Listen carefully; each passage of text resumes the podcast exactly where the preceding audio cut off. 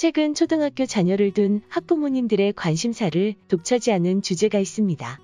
바로 고교 학점제입니다. 학업 성적이 좋으면 만사 오케이였던 부모 세대와는 다르게 대학뿐 아니라 교육 과정 전반이 변했습니다. 요즘 아이들이 대면하고 있는 입시 환경은 진로가 곧 입시로 연결되기 때문에 입시를 모른다는 것은 내 아이의 진로를 외면한다는 것과 같습니다. 초등 부모라 입시가 먼 이야기라고 생각해선 안 됩니다. 내 아이의 진로와 미래를 위해 교육에 대한 방향성 정도는 알아야 하지 않을까요? 1. 고교 학점제란? 고교 학점제란 고등학생들이 대학생처럼 수업을 선택해서 각자 시간표를 구성하고 일정 학점을 취득하면 졸업을 할 수 있는 제도입니다. 고등학교 3년 동안 총 192학점을 이수해야 하는데요. 과목별 성취도가 일정 커트라인 이하라면 학점이 인정되지 않으므로 주의해야 합니다. 다시 말해 기존 교육 과정에서는 성적이 안 좋아도 출석만 채우면 졸업이 가능했지만 고교 학점제에서는 학점 미달로 졸업이 불가능할 수도 있습니다. 고교 학점제가 도입되는 시기는 2009년생부터입니다. 아이의 진로에 맞게 공부 전략을 세워야 하므로 고교 학점제는 초등 때부터 미리 대비해야 합니다. 2. 고교 학점제 시행 후 시간표는 다음은 교육부에서 고교 학점제 전면 시행 후 학생들의 시간표 예시를 발표한 것입니다.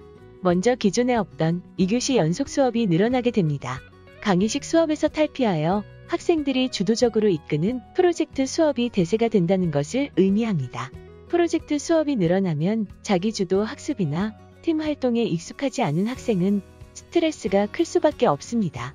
그러나 고교 학점제를 잘 이용하는 학생이라면 학습 결정권을 가지고 능동적으로 결정할 수 있으므로 만족스러운 결과를 얻을 수 있을 것입니다. 3. 성적평가 방식은 어떻게 달라질까? 2009년생 이하 아이들은 고등학교에 진학하면 총 두 가지 방식의 성적 표기를 경험하게 됩니다. 고등급 상대 평가 방식은 현재 사용되고 있는 방식으로 고등학교 1학년 때 배우는 공통 과목은 고교 학점제하에서도 등수를 냅니다. 우리 반 친구가 내 짝이 경쟁자가 된다는 뜻이므로 아이들이 시험 기간마다 스트레스를 받는 원인이 되는 과목인 것이죠. 2학년과 3학년 때 배울 선택 과목들은 절대 평가 방식으로 6단계 성취도 평가만을 합니다. 등수 싸움을 하지 않아도 되고 실수 하나로 등급이 좌우되지도 않습니다. 그러나 40점 미만이라면 해당 과목의 학점은 인정되지 않습니다. 너무 걱정할 필요는 없습니다.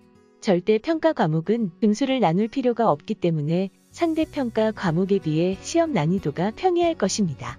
그 외에도 교육부에는 성적 미달자를 대상으로 방과 후 수업이나 방학 동안 추가 보충 학습을 마련하여 미이수 등급을 이수 등급으로 바꿔주겠다고 말하고 있습니다.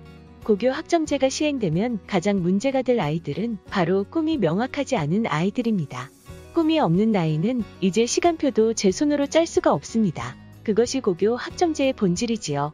관심도 없고 뭘 배우는지도 모르는 과목을 등 떠밀리듯 선택해서 프로젝트 수업을 하게 된다고 생각해 보세요.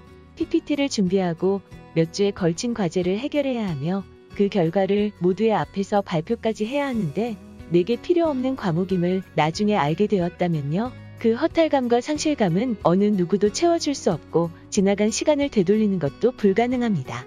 때문에 2009년생 이하 자녀를 둔 학부모라면 고등학교에 입학하기 이전인 초중등 시기에 선행 학습보다 우선해서 해야 할 일이 있습니다. 바로 자녀와 함께 진로와 적성을 고민해주는 시간을 갖는 것입니다.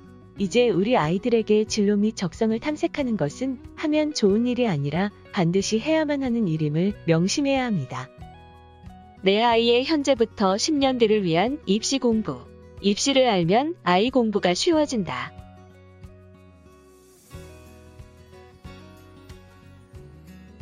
이 콘텐츠가 도움이 되었다면 구독과 좋아요를 눌러주세요.